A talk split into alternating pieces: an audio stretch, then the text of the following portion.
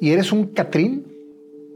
¿O eres una calavera? Calavera. Eres una calavera. Sí, porque el Catrín, curiosamente, la Catrín es una burla, es una mofa a las personas que negando sus raíces pretendían ser afrancesadas. Yo me he puesto la meta que haya más ofrendas de Día de Muertos en el mundo más que arbolitos de Navidad. Yo como describo la ofrenda del Día de Muertos, Nayo, es un ritual de amor. Y yo creo que hay que hablar más de la muerte, porque sí es un tema tabú y hay que tenerlo más cerca, porque gracias a eso es que vivimos más. Platícanos la cultura del muerto en México.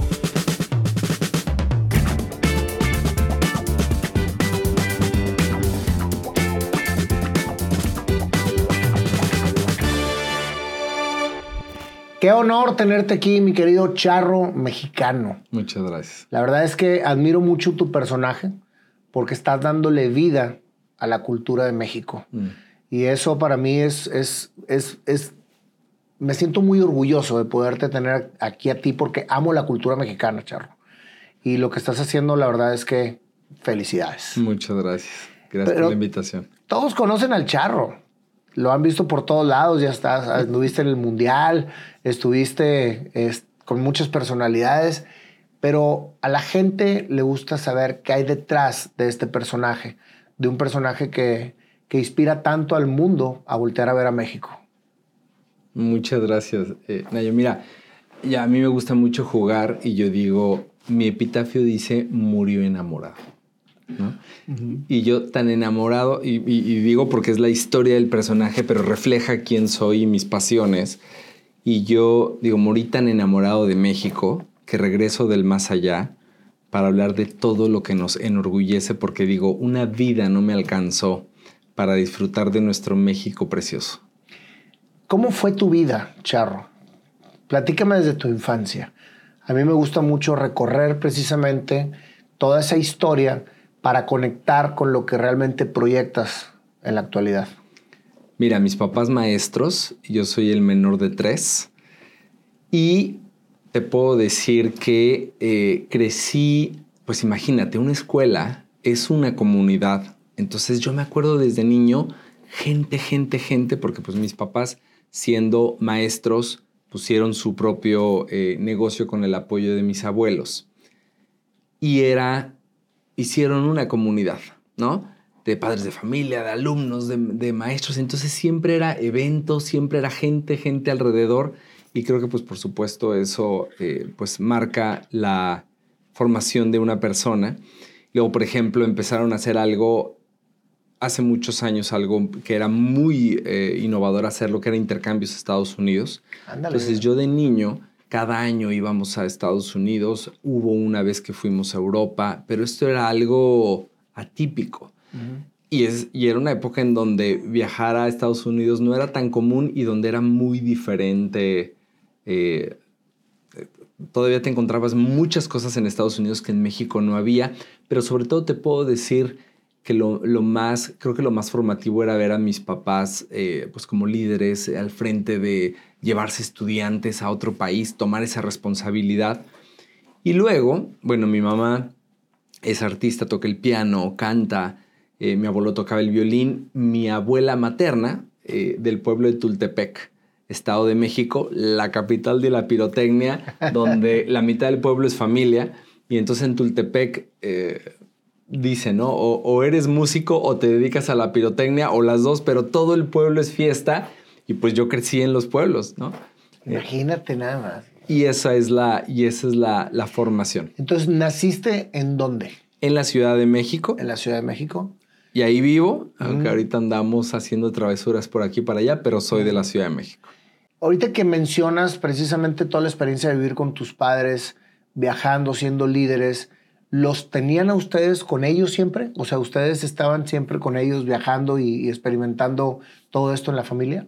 Sí, eso es una decisión que ellos tomaron muy interesante, de aún a pesar de ir trabajando, ir con 40 squinkles, luego carga con tus tres hijos, ¿no? Claro. Entonces sí, fue una decisión que tomaron y pues fue muy lindo. Pero fíjate que qué interesante es que los padres involucren a los hijos desde pequeños en sus actividades para que se vayan empapando precisamente de lo que realmente los hace tener una cultura y una familia unida, ¿no? Sí. Eh, y por eso a mí me gusta irme desde la, desde la parte de la infancia, porque ahí es donde precisamente marcas cómo vas creciendo y cómo vas amando lo que haces, ¿no? Totalmente. Yo siempre hago una pregunta, eh, Charro. ¿A qué soñabas cuando estabas niño y estabas en tu intimidad? Y te voy a, y te voy a decir por qué la pregunto. En todas mis entrevistas lo hago. Cuando uno es niño, vienes conectado con tu esencia. No tienes ninguna contaminación más que lo que vas viviendo. Y es lo que te va marcando y muchas veces te aleja de lo que realmente eres. Entonces, cuando estamos en nuestra intimidad, estamos visualizando nuestra vida, nuestro futuro, y empezamos a inventar juegos, sacamos fantasías y empezamos a crear nuestro mundo. Y más que juegos y fantasías, es nuestra arquitectura de lo que venimos a hacer a la, a la vida. Al menos así a mí me pasó. ¿Qué era lo que tú hacías? ¿O qué, qué pensabas? Yo quería ser artista. Tú querías ser artista. Sí. Desde chiquito, me acuerdo, de hecho, eh, de haber tenido como 7, 8 años que tuve una plática muy seria con mi papá y le dije, quiero hablar contigo. ¿no? Y le dije, quiero ser artista.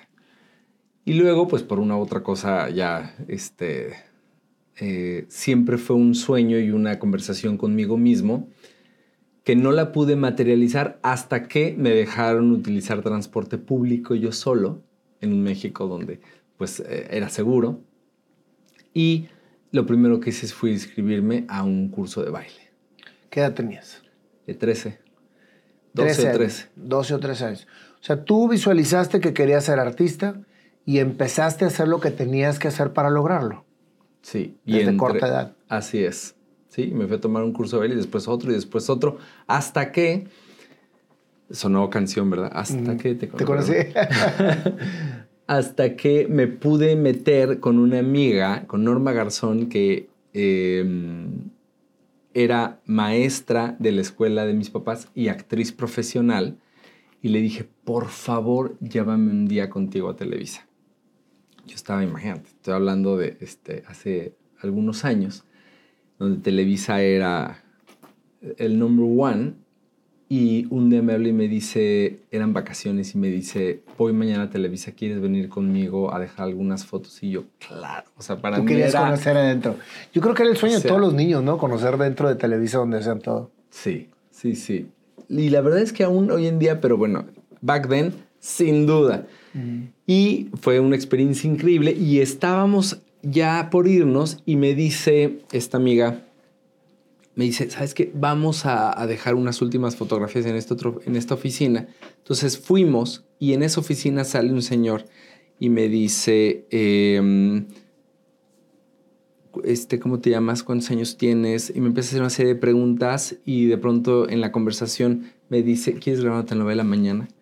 ¿Así? Así. Y yo no lo podía creer lo que me estaba diciendo. Yo, claro. Entonces, cuando les hablo a mis papás, les digo, mañana grabo una telenovela. Entonces ya me tomaron, yo creo que un poco ya más en serio. y luego ya mi mamá me llevaba. ¿Cuál crees que sea la razón por la que se fijaron en ti? Pues cumplía las características eh, de la, del personaje que estaban buscando. Y también fue una cosa de pues estar en el lugar indicado, en el momento indicado, ¿no? Estas cosas que, porque pues también estas cosas, hay tantas cosas que no controlamos, que no, no están en nuestro control. Eh, yo creo que muchísimas más de las que creemos. Eh, y, bueno, pues este es, sin duda fue uno de esos momentos. Y al otro día estaba en un foro grabando una novela. Y a partir de ahí ya mi mamá me llevaba a muchos más castings. Después tuve un tiempo en, en, em, en, en, en Televisa, en el SEA pero no me hice bailarín profesional hasta, hasta más adulto. ¿Por qué bailarín? Si querías ser actor, ¿era una, era una de las de los caminos que viste adecuados para poder llegar a ser actor? Mira, sí creo que esto fue una cosa de, que empecé a hacer yo desde chico, ¿no? Eh, de hecho, mi hermano mayor es un amante y un apasionado del teatro musical. Entonces, en uno de estos intercambios que mis papás organizaban en Estados Unidos, me llevó a una, me llevó a tras bambalinas en un auditorio en la ciudad de Kansas City, en Estados Unidos. Y entonces estaban ahí en juntas o no sé qué estaba pasando y me dice, este, sale al escenario y baila y canta. Y yo no, o sea, yo me moría de, del susto, ¿no? Y yo, pero ¿cómo me estás diciendo esto? Y me dice, no, sí, este, vas. Entonces, pues bueno, es tu hermano mayor, es una autoridad. Este, dije, bueno, pues si mi hermano me está diciendo, pues ahí les voy, ¿no? Y salí así al, al escenario. Y pues imagínate, te estoy hablando de, tenía cinco años. Cinco años tenías. ¿Y te acuerdas perfecto de ese momento? Me acuerdo de ese momento. ¿Y ahí ya soñabas con lo que querías hacer? 100%. 100%. Y, eh, y mucho la influencia de mi hermano, que obviamente pues era la pasión que yo traía, ¿no? Pero el tener alguien así que, que, que te impulsa. Eh, y entonces, pues ver a un niño de cinco años, pues está muy curioso, está muy gracioso. Y después, este, pues la gente me dijo, ay, qué lindo niño, y aplausos y lo que sea. Entonces, pues todas esas experiencias van marcando. Y luego, em, y luego sí, mi hermano me llevó a, a, muchas obras de teatro musical. ¿Él era actor profesional? No, eh, de espectador y, ah. muy completamente apasionado. Entonces, lo que fue en Kansas, él, él, él ¿Iba de espectador o estaba produciendo o iba actuando? No, pues iba, imagínate, yo tenía cinco, él tenía diez. O sea, realmente estábamos ahí de niños, ¿no? Y fue, aviéntate, hermano. Aviéntate de travesura y de... Entonces, em, sin embargo, sin una mayor guía, pues yo, pues fue lo que, pues, pues baile, ¿no? Y ahí empecé. No así el canto, el canto me ha costado más trabajo. Eh, de hecho, llevo los últimos años ya entrenando la voz, pero no, no así como la carrera de bailarín. y después yo estuve en obras de teatro, etcétera, pero el canto siempre ha sido más mi talón de Aquiles. En cambio, el baile se me facilitó más y, y no tuve una formación de cantante desde temprana edad. ¿Qué estudiaste? Administración. Nada que ver con la actuación. Nada que ver con la actuación. ¿Y qué fue lo que te hizo salirte o en qué momento? Porque ibas muy bien. O sea, estabas haciendo lo que querías lo que tenías que hacer para lograr tu objetivo. ¿Cuándo fue cuando te fuiste por la tangente? Pues mira, yo creo que mm, son de los paradigmas que vemos de, pues no vas a vivir de esto, ¿no? O sea, es un hobby, es una pasión, pero, pero también es un poco como un chiste. O sea, es una, no es serio, ¿no? No es, no vas a hacer carrera de esto. Así lo vi y creo que como efecto de eso, así lo traté. Entonces ya en el momento en el que llegó el momento de la universidad, ah, entonces ahora sí ya ponte serio y dejé eh, todo eso. ¿Qué fue lo que te hizo llevar a, esto? Porque el, el, hecho de que digas no vivo de esto no salió de ti. Yo creo que fue influenciado por algunas personas a tu alrededor. Sí, y yo creo que de las mismas eh, conclusiones a las que uno va llegando, que pues no necesariamente son ciertas, de lo que vas escuchando, de lo que vas eh, viendo, ¿no? y, creo que todavía no vemos este... Mm, en fin, como que no, había una, guía, una inspiración de, ah, bueno, pues sí, por acá va, ¿no? Este, pero yo creo que te puedo decir que a temprana edad, em, y, creo que es muy importante, o sea, por ejemplo, estos casos donde, donde un niño le dice, el otro estaba escuchando un podcast de, que, le dijo eh, una niña a su papá, quiero estudiar tenis, ¿no? Y entonces fue y perfecto, vamos a encontrar al mejor maestro, el, mejor maestro que pueda tener yo al alcance. Y voy y diario y estoy contigo. Y, o sea, este, creo que eso es tan importante desde, desde niño que te puedan, este, por eso yo digo que, que, los, que los niños del mundo, de cierta manera, son los hijos de la humanidad, son nuestros hijos, porque todo lo que ven a su alrededor, todos impactamos de cierta manera. Entonces, todo lo que podamos hacer por, por un niño le va a impactar para siempre en su vida. Y sin duda, el identificar, en el caso de los papás, yo no soy papá, pero bueno, en el caso de, los papás, me imagino que el ver em, la esencia de tu hijo, sus pasiones, eh, qué quiere hacer, a qué se quiere dedicar, sin duda hace la diferencia.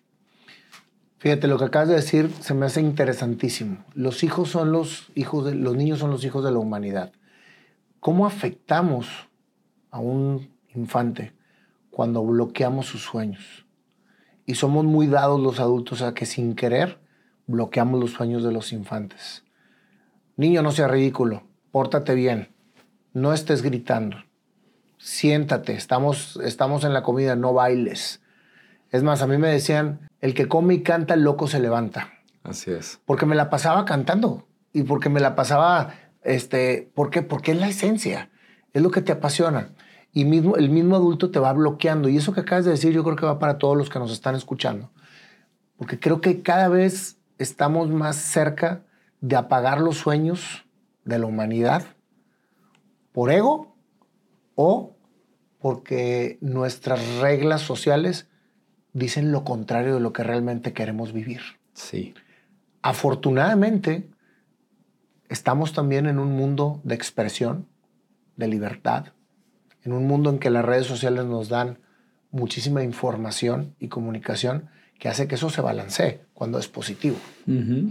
Una persona con tanto talento que desde niño se avienta al ruedo y que le dice al hermano mayor, párate y canta y baila, y lo hace, es porque lo trae en la sangre. Sin duda. Sí, también pude haber dicho, qué bueno que mi hermano quiere ese, yo con permiso me voy, ¿no? Y me hubiera ido, no lo hice. Ajá. Claro. Y eso, es, y eso es precisamente lo que tenemos que observar. O sea, hay mucho talento que aflora desde que, desde que empezamos a vivir y nos van apagando. Por eso a mí me gusta mucho entrar en este tema, eh, Charro, porque cuando uno viene a hacer algo a la vida, lo sueña, lo visualiza, lo, lo aterriza, pero cuando sale a la luz, lo empiezan a alejar de lo que realmente es. Mm. Y eso que acabas de decir tú, de, de esto no vas a vivir, creo que es una de las cosas que más nos hace alejarnos de lo que realmente queremos. Creencias que, que no son ciertas. Y luego, pues también nos lleva a una cosa mucho más profunda de pues, cuál es la verdadera riqueza, si es interna o es externa. ¿No? Y pues, ¿qué más puede haber que hacer lo que te apasione? Eh, porque no hay una guía externa que te diga, o sea, sí la creemos, pero ya cuando vemos, o sea, e, el, éxito externo es uno, el éxito interno es otro, ¿no? Y la riqueza interna, pues es, creo que es eso, es saber quién eres y expresar profundamente lo que te apasiona. O sea, ¿qué riqueza más puede haber eso? Y si te apasionan tu ser, y sea lo que sea, cada persona es única. Entonces, pues lo que a ti te apasiona, no le apasiona. O sea, cada uno tiene su, ¿no? Em, entonces creo que, yo creo que ahí está, yo creo que esa es la nueva riqueza, más que la riqueza externa, que pues si sabe la vida es por esa razón. Fíjate que yo tuve la oportunidad de ir a Qatar eh, en meses, este, bueno, ahora con el Mundial y, pude ir también, eh, fui hace cinco meses, fui dos veces porque fui a hacer contenido previo y los niños sumamente amorosos, Nayo. Y eso me llamó tanto la atención porque, mira, este, corrían y se me aventaban y se me abrazaban de las piernas y se me agarraban y con una sonrisa, pero empecé a encontrar un patrón. Y entonces me empecé a dar cuenta y yo dije, esto no es normal. dije, algo están haciendo muy bien aquí porque los niños son, no tienen miedo, están expresivos, son amorosos, son respetuosos. Em, y el punto es, no los están educando con miedo. Y creo que eso es algo muy lindo para la humanidad. No educarlos con miedo. Fíjate, nosotros venimos de una generación, bueno, yo, a lo mejor tú eres mucho más chavo, aunque ya estás muerto. estoy, pero, pero estoy más vivo que nunca. Pero estás más vivo que nunca. Fíjate que a mí me educaron, y justo lo platicaba ayer con mi esposa, me educaron con mucho miedo. Mucho miedo a no pecar, a que todo estaba culpa. mal. ¿Se culpa? Sí, sí, no. A que todo estaba mal, pero terrible. Muy mal. Entonces, cuando te pones a analizar ya en tu etapa de madurez de adulto, ¿cómo la libramos, güey? O sea, si fuimos una generación de. llenos aquí. Llenos aquí haciendo lo que nos gusta. Sí. Pero la verdad es que está cañón, ¿eh? Sí, sí. Ahora, creo que también es importante porque luego nos vamos al otro extremo y entonces ahora es consciente lo que haga, lo que quiera y no, no, espérense tantito, un niño sí también necesita formación, necesita disciplina, necesita, o sea, no lo podemos, por ejemplo, todo este tema de que los niños ahora pueden escoger sus preferencias, o sea, eh, su, su, tema, este, una agenda sexual, yo no sé si un niño esté en posibilidades de hacer decisiones responsables y maduras para su vida.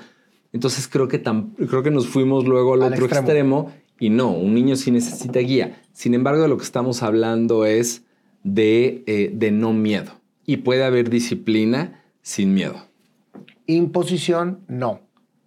Más bien es admiración. Inspiración. Inspiración. Así es. Acompañamiento, no imposición. Así es. Tu primera novela, 13 años. Ajá. Platícame con qué papel te dieron. La verdad es que fue algo, fue algo menor y fue nada más para una escena. Pero estabas en Televisa. Yo estaba con grandes actores. Me voy a omitir qué novela era para no entrar en detalles, pero pero pues para mí era, imagínate, era este, así de wow, ¿no? Todo, este, estar con grandes actores. Em, la verdad es que este, grandes actores que, en aquel momento pues ya estaban, eran protagónicos de una novela y hoy en día están teniendo unos, eh, eh, unos papeles increíbles en Estados Unidos, pero eh, pues esa, son experiencias que te cambian la vida. ¿Después de ahí seguiste actuando? Sí, seguí ya este, y estudiando y todo, y después ya me clavé muchísimo más en el baile. Em, y, de, y, de, todo, o sea, yo bailé tap, jazz, hip hop, salsa, ballet, todo. Y además me encanta bailar de todo. ¿Te apasiona el baile? Sí, yo soy el que el de las bodas nunca se sienta. Más que bueno, debes nada más para brindar y después hay que regresar a la, pista de baile. Además, como no todos los hombres bailan, era es típico que en las bodas, todas mis amigas me echo así un pedacito con cada una, este, ¿no? Entonces, eso es muy bueno. ¿Estudias administración, te alejas de la actuación por cuánto tiempo?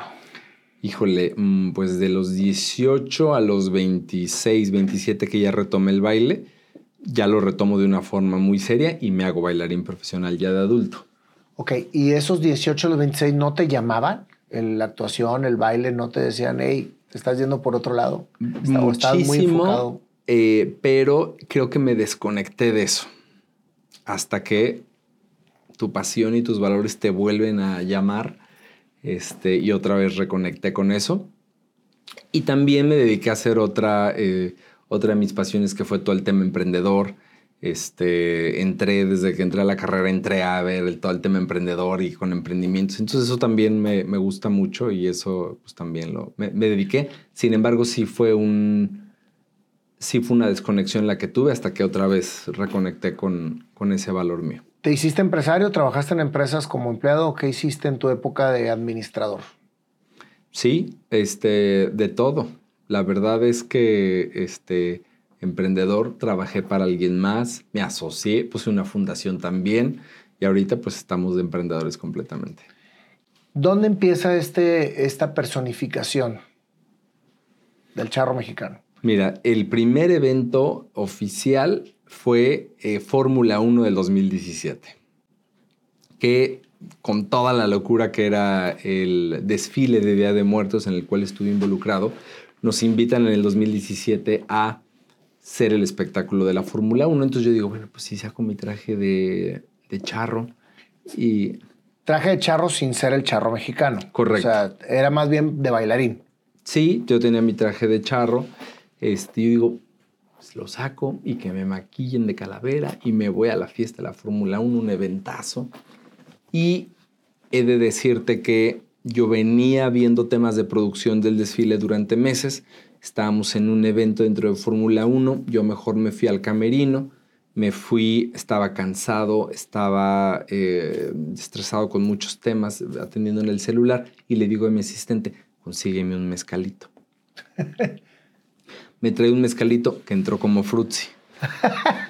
y entonces le digo, no, pues uno no es ninguno, consígueme otro. Y entonces, segundo mezcal, y escucho que llegue el mariachi, y haz de cuenta, Nayo, que sentí así el llamado divino. Entonces me levanto y digo, tengo que ir donde está el mariachi. En el camino me dicen, pruébate este coctelito con mezcal, no sé qué. Mezcal número tres. No, ya para cuando llegué con el mariachi, ya llegaste armé cantar. la fiesta, puse a bailar a los embajadores de Fórmula 1, etcétera pero como era un evento de prensa internacional, al otro día estaba en mucha prensa Ese año fui, una de mis, una fotografía que me tomaron fue portada del sitio global de Fórmula 1. Ajá. Y fue la primera vez que, pero pues para mí fue una cosa de un día y ya, ¿no? Pero bueno, ese fue el primer evento. Y estabas personificado. Sí. O sea, porque estabas en el desfile y etcétera, ¿verdad? Correcto. Ok. Y luego nos invitaron a Rusia al, al Mundial a llevar ¿Derivado una- de esto? Pues con todo el tema del desfile de muertos, ¿no? Que fue un evento que desde sus inicios puso el nombre, eh, la verdad es que el nombre de México muy en alto de forma orgánica en, en todo el mundo. Entonces de ahí se deriva la invitación para ir a Rusia. Y íbamos tan poquitos de producción que pues había que entrar al quite y había que llenar el show. Entonces, pues todos, órale, todos vámonos al escenario. Entonces, pues yo lo más natural era, pues otra vez acá traje de charro, conduje el evento, fotos mías hicieron virales, este, y fue una fiesta sota. Logramos más de 800, imagínate, más de 800 notas de prensa internacionales.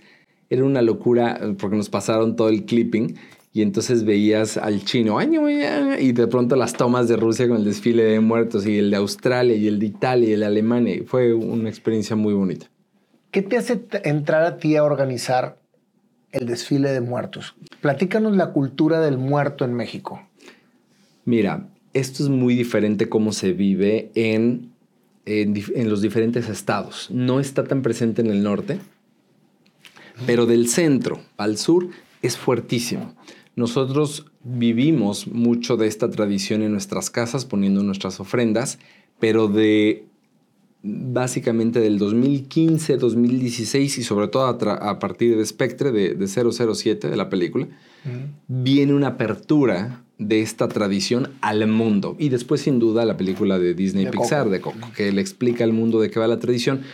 Pero, pues nosotros una tradición muy arraigada. Para mí es la tradición más profunda que tenemos porque yo, como describo la ofrenda del Día de Muertos, Nayo, es un ritual de amor, porque es acordarte de tus seres queridos y decir, no nos hicimos solos y fue gracias a ellos que en realidad todas las personas que nos rodean nos impactan. O sea, y tenemos mucho que agradecer a las personas que nos rodean porque nos formamos y- y- vamos este, creciendo y vamos caminando en el mundo con la participación de toda la gente que nos rodea y siempre hay que agradecer todas nuestras personas y, sobre todo nuestras personas más significativas. Ahora imagínate cuánto le debemos a nuestros papás, a nuestros abuelos, ¿no? Y yo creo que eh, es, es, es un momento en el año en el cual nos, nos, hacer, no- nos los recordamos, pero sobre todo nos permitimos sentir un amor profundo por ellos y creo que el ritual, eh, el regalo es para nosotros, porque dando tributo a ellos, creo que la experiencia de amor nos la llevamos nosotros. Me encanta lo que dices, porque en realidad nunca nos paramos a ver qué significa la muerte desde el punto de vista cultural, que es lo que precisamente estás hablando. Y cuando lo ves desde esa manera, siempre va a haber un dolor, pero es un dolor memorable, es un dolor que te, que te ayuda a recordar toda esa herencia que te dejaron los seres que ya, se, que ya partieron. En tu caso, esta, esta personificación que haces empezó por un desfile, Sí. pero creo que ahora lo entiendes muy bien y lo llevas en el alma, ¿no? No, absolutamente. Además, yo sí crecí poniendo mi ofrenda en, en la casa, en la escuela. O sea, yo sí crecí con, con- con este tema de la ofrenda del Día de Muertos. Y ahora, sin duda, o sea, con- haciendo el desfile, pues imagínate, fue un honor formar parte de, de estos proyectos. Y te voy a decir que yo me he puesto la meta que haya más ofrendas de Día de Muertos en el mundo, más que arbolitos de Navidad. Porque el arbolito de Navidad es muy bonito y bueno, el arbolito de Navidad es el arbolito de Navidad. Pero nuestra ofrenda, es que nuestro país y nuestra cultura es preciosa. Y creo que vamos, vamos a enamorar. Mira, ahorita en el Día de Muertos, el año pasado, imagínate, Día de Muertos. Y en Rockefeller Center, la ofrenda monumental, que hicieron favor de invitarme, porque este Rockefeller Center colabora con nuestro consulado de México en Nueva York. Entonces, nuestro cónsul me hizo favor de, de invitarme. Y en las cuentas oficiales de Rockefeller Center diciendo, It's Halloween, but we have Day of the Dead. de México Week. Madres, cabrón. O sea. Qué grueso. Qué orgullo. Por primera vez, yo estuve en la trajinera, este, porque me invitaron, eh, un grupo de cuatro empresarios financiaron esto. Por primera vez, un carro alegórico de Día de Muertos en el Halloween Parade en las calles de Nueva York. Entonces, pues Halloween es Halloween, es disfrázate de lo que sea. Y de pronto llegábamos con el mariachi. no, no, y la gente estaba feliz. O sea, estos empresarios de La Providencia y La Fortaleza, que son empresas allá del, del Gallito Radio también, este, hicieron un carro alegórico con una trajinera y de ofrenda de Día de Muertos con un mariachi. Y no, fue la locura. Entonces, ¿a qué voy con esto? Estamos enamorando al mundo. Mira, el icono de Frida Kahlo, por ejemplo, una mujer que vio tan cerca la muerte en tantos momentos, está cautivando al mundo. Y yo creo que hay que hablar más de la muerte, porque sí es un tema tabú y hay que hablar más de la muerte y hay que tenerlo más cerca, porque gracias a eso es que vivimos más. Curiosamente, porque creemos que somos inmortales, andamos en la pendeja sufriendo, preocupándonos por cosas. No, cabrón. O sea, vive. O sea, hay una frase que, me encanta que dice, hay que saber vivir porque morir sabe todo mundo.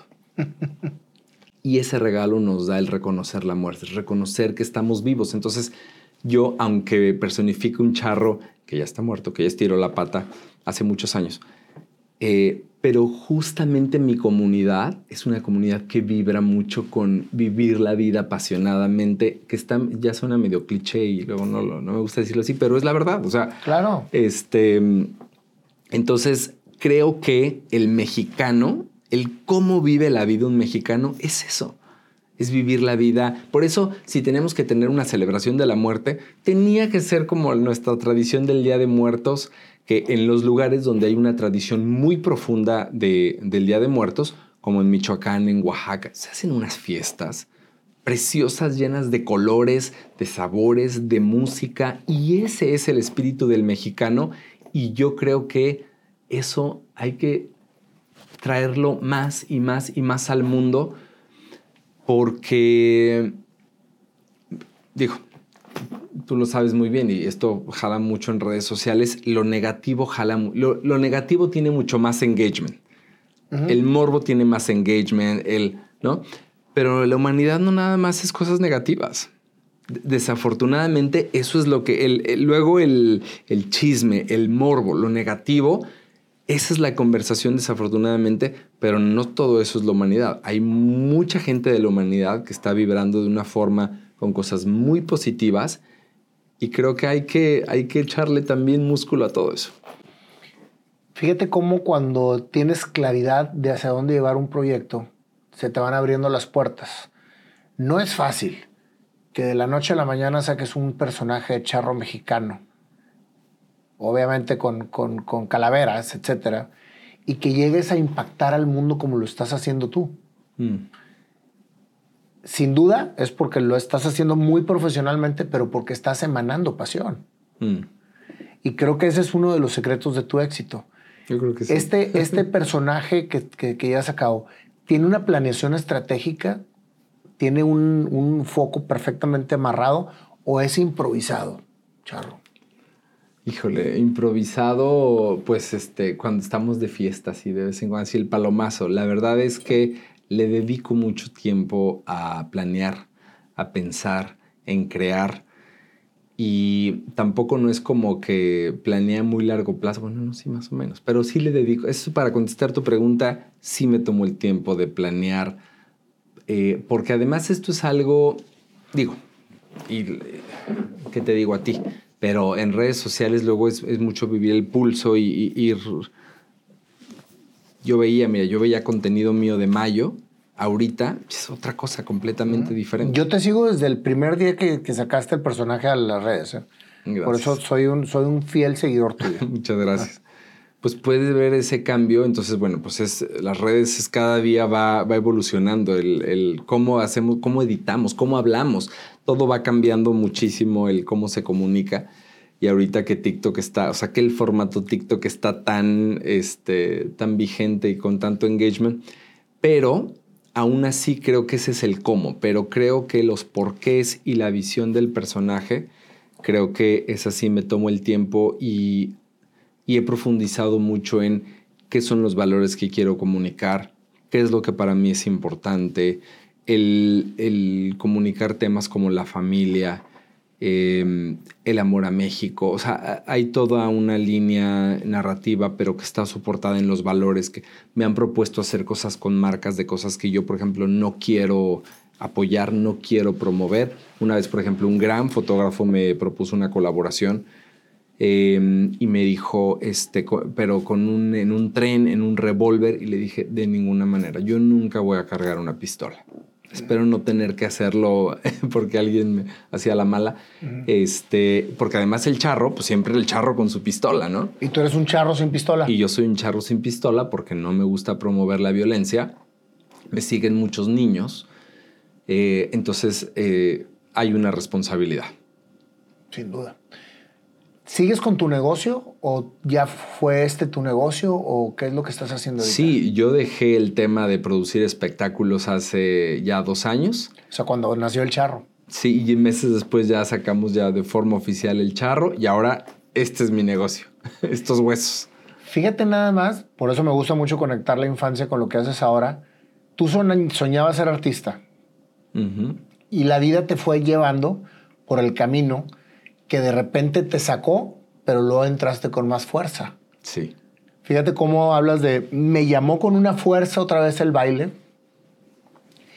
Y yo lo que le digo a la gente es que sigan su instinto, sigan su pasión, porque nunca sabes hacia dónde te va a llevar lo que realmente quieres hacer. En el caso tuyo, el baile te llevó a terminar de hacer tu actuación, porque tú bailas mucho. Te veo bailando siempre en las redes sociales y bailas muy bien. Gracias. No te he escuchado cantar. No Todavía, ya pronto. Pero no has cantado públicamente, ¿verdad? Todavía no, pero ahí viene, ahí viene. ¿Ahí viene? sí, ahí viene. Qué bueno, pues encantado de echarnos un palomazo cuando quieras. Venga. Pero eres un hombre que fue uniendo sus pasiones para lograr su objetivo. Yo soy un fiel creyente de que cada pasión que vas haciendo en tu vida es una pieza del rompecabezas para conectarte con lo que eres, o sea, con tu esencia. Entonces tú fuiste agarrando poco a poco las piezas precisamente para hacer, para hacer lo que eres ahora. ¿Cómo ven tus papás esto? No, bueno, ya mi papá le hablo y me dice, ¿qué pasó, mi charro? Imagínate qué bonito. Sí. ¿Y tu hermano mayor, el que te impulsó? La verdad es que todos me apoyan. Este... ¿Y ninguno fue actor? ¿O ninguno fue, está en la artisteada? No, no, no, no, ninguno.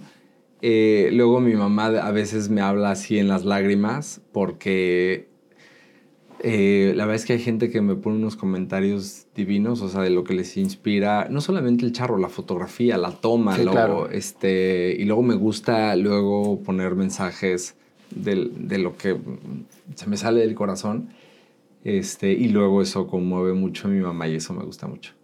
Qué bueno. Pero eh, la verdad es que, mira, muchas cosas de forma digital pasan con el personaje y recibo unos comentarios que verdaderamente me, me, llevan a las lágrimas. O sea, es una cosa divina. Lo mejor que pasa con el charro es en la calle. Y además, por ejemplo, en Tlaquepaque, que es un pueblo mágico que me ha adoptado desde el inicio, este, el charro es amigo de los empresarios de los restaurantes más importantes de Tlaquepaque, grandes empresarios, pero también soy amigo del algodonero de la esquina. Yo digo, es que yo soy México, es la representación de México y México tiene muchas caras y todas son increíbles. Entonces, puedo, es un personaje que me permite conectar con las diferentes caras de México eh, y diferentes edades, diferentes perfiles. Eh, entonces, en ese sentido, es un personaje sumamente generoso. Sí te puedo decir que es un regalo de la vida y es una gran responsabilidad que me encanta. ¿Qué es lo que más ha vivido el charro en esta época? Lo que más te ha sentido, lo que más te ha inspirado, lo que más te ha, te ha hecho sentirte pleno. Mira, eh, lo primero que pensé ahorita que me hiciste la pregunta fue una experiencia con una seguidora de Argentina eh, nunca lo había compartido. Em, de lo más fuerte, la verdad es que mm, veo en un TikTok eh, un comentario de ella que me dice, ¿puedes dedicarme un video a mi angelito que se me fue? Y entonces me, eh, lo leo y veo que es un comentario que tiene comentarios. Entonces veo la cadena y alguien le dice qué fue lo que te pasó y le dice, le contesta y le dice, ve a mi perfil de TikTok y vas a ver de qué te estoy hablando. Entonces me meto y entonces pues hay un video, un, TikTok, que pone, ella comparte fotos de un accidente automovilístico y este, dice, y en este accidente perdí a mi hija de tres años. Ay, eso. Y luego ves ese TikTok y ves todo lo hacia atrás y todo eran TikToks de ella con su hija. Devastador. Eh, veo todo eso y en ese momento le escribo. Y le digo, por supuesto que te hago tu video. Y en ese momento, Nayo, en ese momento me contesta. Y me dice, estoy en el hospital todavía. O sea, el accidente acababa de pasar, me dijo. Sigo en el hospital este, me dijo, y te quiero decir que yo veía con mi hija tus videos, entonces me conectas con ella. Entonces me dijo eso, yo me puse a llorar. Y en ese momento, todos los problemas se acabaron. Ya, ¿qué problemas tenía yo? Ya sabes, y esta mujer abriéndome su corazón. Eh, y luego me dijo, me compartió unas cosas de su proceso interno y le empecé a decir, no, vamos para adelante y vamos. Y este, ¿tienes papás? Sí, por ellos. Este, entonces fue una conexión que imagínate alguien que no conozco y me abre su vida y su corazón. Y así como esa tengo unas cinco experiencias muy profundas que te puedo decir son son regalos de la vida el, poder eh, profundizar con otro ser humano, tener una conexión a ese nivel. Fíjate cómo es Dios grande que te va poniendo las cosas que no te imaginas que te va a poner para fortalecer lo que estás haciendo, ¿no? Porque me imagino que eso fue una inyección a decir, voy a seguir haciendo esto, ¿verdad? Totalmente. Además es cansado, pero físicamente, pero siempre hay algo que me... O sea, que... ¿No? Entonces, bueno. ¿Cómo nos ven a los mexicanos en las culturas, culturalmente en otros países? Charro. Pues mira, eh, ahorita digo, lo más reciente que es, Qatar. Qatar es un país de 3 millones de personas, es un país muy chiquito, pero solamente 450 mil personas son catarís, o el, el 11, 13% es catarís.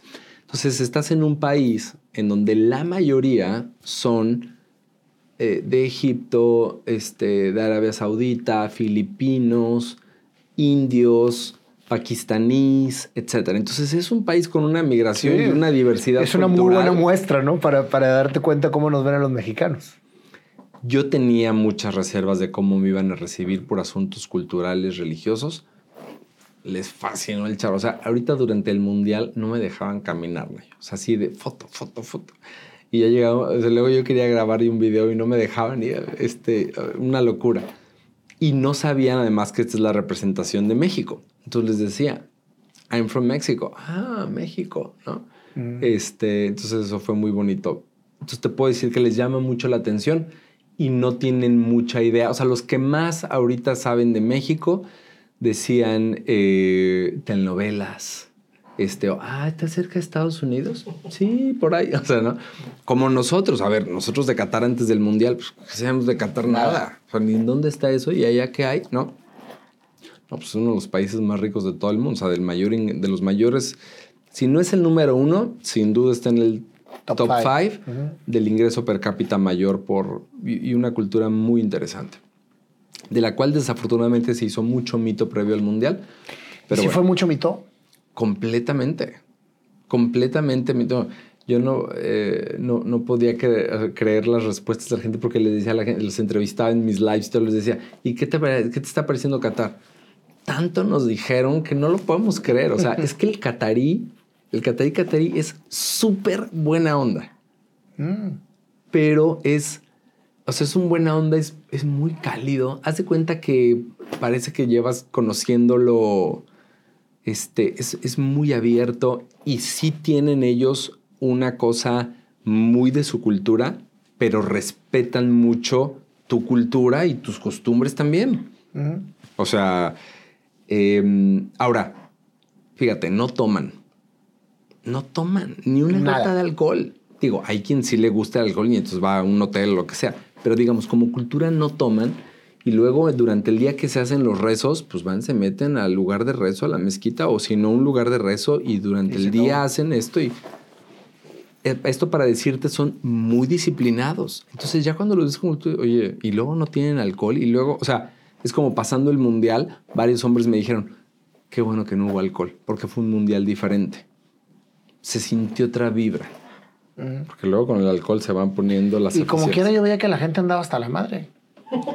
Sí, sí, sí hubo. Sí hubo. Pero, por ejemplo, en el mercado, en el Suwakif, que es donde está la, fiesta del mundial, ahí sí no había nada. Nada. Ningún restaurante, nada. Pero se agradeció en, varios sentidos. Muchas mujeres sin duda lo agradecieron, este, pero hombres también. Mm. Ahora, para regresar a tu pregunta, en Rusia cuando, nos cuando llevamos el desfile, fue el día que más metimos gente a la Casa México. Estuvo en concierto Recodo, Molotov, OV7, Edith Márquez, Paulina. Nadie metió más gente a la Casa México que el desfile de Día de Muertos y todo mundo se quería maquillar de Catrín y Catrina. Em, en Estados Unidos, bueno, pues obviamente aman nuestra cultura y te digo, estamos conquistando y Frida Kahlo y la Catrina y este, o sea, la, imagen de la Catrina que es un símbolo que nos representa en todo el mundo y que para, además para ellos es, México, no es 2 de noviembre, para ellos es México y es el folclore mexicano. Em, pero, por ejemplo, fui a hacer una vez una colaboración a Tulum, que pues, también está tan lleno, no te quiero decir, o sea, están fascinados con el charro. Entonces les llama muchísimo la atención este, el, pues yo creo que es todo México, ¿no? Es nuestra cultura y, y además, como, como bien decías, yo creo que, mira, ven un cuate ahí vestido de charro y luego, no, me pues, ¿qué onda con este cuate? Sí, sí. Es que, ¿sabes que Nosotros como mexicanos de repente nos tendemos a ser chiquitos en el mundo. O sea, como que decimos, no, es que somos mexicanos. No, somos mexicanos. No, hombre, completamente. Y con el orgullo y todo el corazón de frente, ¿estás de acuerdo? ¿Por qué crees tú que nos hagamos chiquitos? Yo que mi, mi hipótesis, o sea, es que sí viene un tema de conquista, de, pues sí, o sea, sí, el indígena sí se le discriminaba y si eres indígena y si eres esclavo y si eres, o sea, viene todo este tema Em, yo creo que viene una época increíble de recuperar toda la sabiduría del México prehispánico y eso nos va a ayudar a reivindicarnos, cabrón, porque hay tanto, tanta sabiduría del mundo maya, bueno, de los aztecas, nada más en la cosmogonía de cómo, cómo veían tantas cosas, tantas cosas que aprender, creo, que creo que ahorita viene esa época y eso nos va a poner en un lugar en el mundo muy diferente. Y nosotros no la vamos a creer diferente. Totalmente, sin duda alguna. ¿Qué personifica el charro? Yo creo que lo primero que pensé fue amor por México, ¿no? Pero es al final del camino, pues México es de alguna manera un uno de los valores, pero al final del día, pues es, amor, ¿no? O sea, es es proteger lo que, lo que te importa, lo que quieres. Y pues yo lo que quiero es mi país, los míos, nuestra cultura, nuestras tradiciones, nuestra gastronomía, nuestra artesanía, nuestros lugares, sin duda nuestra gente. O sea, lo que te decía es, mira, ahorita que, que estábamos en el Mundial, la afición mexicana, Nayo, no te puedo decir qué buena vibra de grupo de mexicanos. O sea, yo hice unas amistades que sé que son amigos ya para toda la vida, pero todo el comportamiento de la afición mexicana, yo estaba sorprendido, porque además es el primer mundial que yo vivo ya en partidos y ya en... o sea, yo decía, más de esto. ¿Por qué esto nada más pasa cada cuatro años? Deberíamos hacer ejercicios más seguido de juntarnos los, los mexicanos, este, buena onda, buena vibra, que nos conocemos, nos conocemos y ya, oye, ¿tú de dónde eres? ¿Y qué vas a hacer? o sea, Sí, es una camaradería total. Total. Total, total. Este, traviesos en el buen sentido, ganas de echar fiesta, ganas de vivir la vida. Totalmente. ¿Y eres un Catrín? ¿O eres una calavera? ¿O qué es calavera. lo que... Eres una calavera. Sí, porque el Catrín es... Lo que pasa es que la Catrina es una figura que se hace a inicios de siglo por el gran artista José Guadalupe Posada. Curiosamente, la Catrina es una burla, es una mofa a las personas que negando sus raíces pretendían ser afrancesadas, pretendían ser europeas. Entonces por eso la Catrina tiene este gran sombrero afrancesado y este, ¿no? Pero, o sea, en inspiración a esa, a esa pretensión, ¿no? A esa no realidad, es que José Guadalupe Posada crea la Catrina y fue una imagen que la retoma Diego Rivera a mediados de siglo y la bautiza como la Catrina, pero toma esta imagen de la calavera garbancera de, Posada y la bautiza como la Catrina y ya con Diego Rivera ya empieza a cobrar eh, un realce como un ícono de nuestra cultura, bueno, y, ha ido creciendo, ¿no? Entonces, ese es el origen de la Catrina y, y el Catrín sería algo similar. Yo no represento un Catrín, yo represento un charro un charro muerto, por eso es calavérico. Así es, totalmente. Ok. ¿Y por qué muerto? Porque me gusta representar, mira, mi, personaje tiene dos cosas mezcladas, el arte de la charrería y la tradición del Día de Muertos. Ok. Entonces, pues yo por eso digo, yo soy un mexicano hasta los huesos. Ya, más mexicano, ya. que, la tradición del Día de Muertos sí es la tradición más viva de México. A mí me gusta describirla como la tradición más viva de México. Y viene, va a crecer, esa tradición nos va a poner en el mundo, ya lo está haciendo. Digo, y Coco sin duda hizo lo suyo, pero ahora, ahora sí viene en la realidad eh, lo que es la riqueza, y además es una tradición que viene desde el México prehispánico. Entonces, vamos a ir conquistando el mundo a través de la cultura. Pues muchas gracias, mi querido Charro, hasta que se nos hizo escuchar esta historia tan interesante, que yo era el principal eh, interesado en escucharla, porque te, te conozco desde hace un par de años, pero no sabía todo lo que había detrás de este gran personaje. Te felicito en nombre de todos los mexicanos por llevar la cultura de México al mundo y por enaltecer y enriquecernos lo que somos como mexicanos. Muchísimas gracias. ¿Puedo, sumar algo? Claro, lo que quieras. Lo que te decía de, quien crea la Catrina, José Guadalupe Posada, él escribió una frase que dice, la muerte es democrática, porque güera, morena, rico, pobre o pobre, al final del camino todos somos calavera. Y sí es cierto, creo que cuando entendamos eso, de que no somos nuestro color de piel, no somos todos somos calavera, todos vamos al pozo, vamos a entender que todos somos seres humanos. Todos somos calavera. Qué gran pensamiento, ¿eh? Sí. Porque ahí sí no hay absolutamente ninguna distinción. Hay una sola bandera, la bandera de la humanidad. La calavera. sí.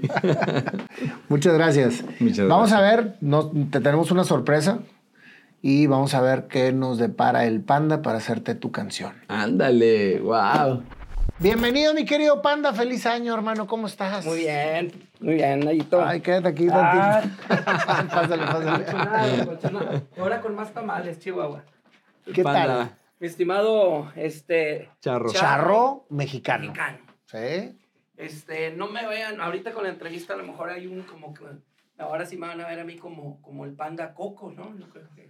Si me maquillo. Le estaba preguntando precisamente ahorita al charro que si hay calaveras gorditas. Sí, pero pues si me pinto como que voy a parecer panda. sí. Pero bueno, hacemos una versión. Oye, vamos a, vamos a cantarle aquí a mi querido Charro una canción que vaya acorde a este personaje. Y somos mexicanos. Ahí va.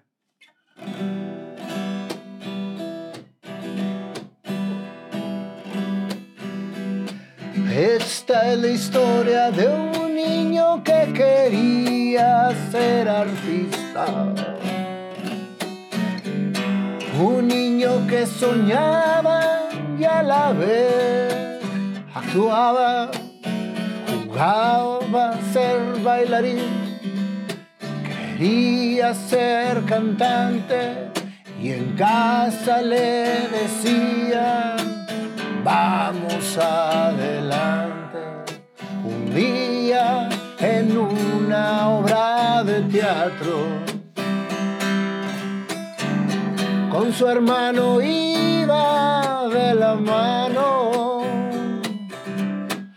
El hermano le dijo, échate al estrado, canta y baila, pero llama la atención. Y ahí empezó la afición, el corazón, la pasión que te hizo ser a ti, tu propia imagen de ti. A los 13 años te invitaron a visitar esa parte que querías conocer. Televisa era ese gran sueño y ahí estabas llevando fotos con una señora. De repente un señor salió y te dijo, chavo, ¿por qué no haces una novela aquí? Hay un papel perfecto para ti. Mañana empiezas y el sueño seguía para ti. Bailable, cantable y hacías todo para lograrlo. Como actor te veías y a la vez sonreías. Un día llegó que alguien la pasión te apagó.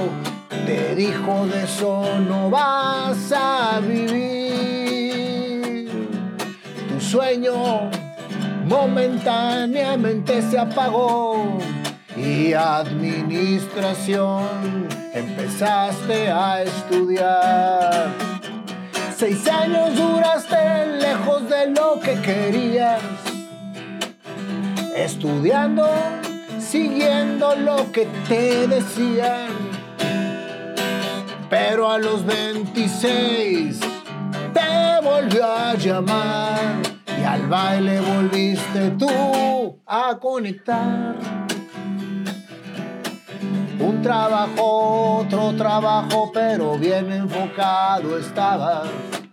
Empezaste a organizar eventos sin saber a dónde te iba a llevar. Organizaste los desfiles del Día de Muertos y en 2017 el charro nació en una Fórmula 1 todo estaba listo para el gran espectador. El charro en su camerino, aburrido estaba. Asistente le dijo, tráeme un mezcalito. De uno siguió otro y el mariachi se escuchaba que llegaba. El charro empezó a vibrar y con un último cóctel se puso a bailar. Se puso a ambientar y en realidad le daba vida lo que traía adentro. Ahí empezó esta bonita historia de alguien que quiere dejar a México en la gloria. A Rusia se fue y una gran expectación. El charro creó con la gente que lo rodeaba. El tiempo pasó, la pandemia llegó y el charro creció se dio a conocer, enalteciendo la cultura de nuestro México, las costumbres, el tequila, el mariachi y el día de muertos. A Qatar se lo llevaron y todos lo aplaudieron. No lo dejaban ni caminar, los niños lo decían, ¡ay, el charro va! De México al mundo. Este gran personaje, la cultura nos lleva y a todos ama verlo aquí. Con esto termino y te digo, mi querido charro, sigue adelante llevando a México en el corazón. ¡Wow! ¡Qué regalazo! Pues todo gracias. improvisado, hermano, y la verdad es Bárbaros. que te veía y me inspiraba más. Sí, la verdad que sí. O sea, yo estaba. y le O sea, te da la vibra. O sea, nos pone la piel chinita. Muchas Así es. gracias. No, gracias a ti, mucho. mi querido Qué Charro. buena rola, digo, todo, pero Gracias por hacernos el gran honor de acompañarnos en este programa y dejarnos tu historia. Y te seguiremos apoyando siempre. Porque Muchas realmente gracias. lo que estás haciendo es por el México que todos amamos. Muchas gracias. Un honor estar aquí con ustedes. Gracias. Listo. Gracias, chicos.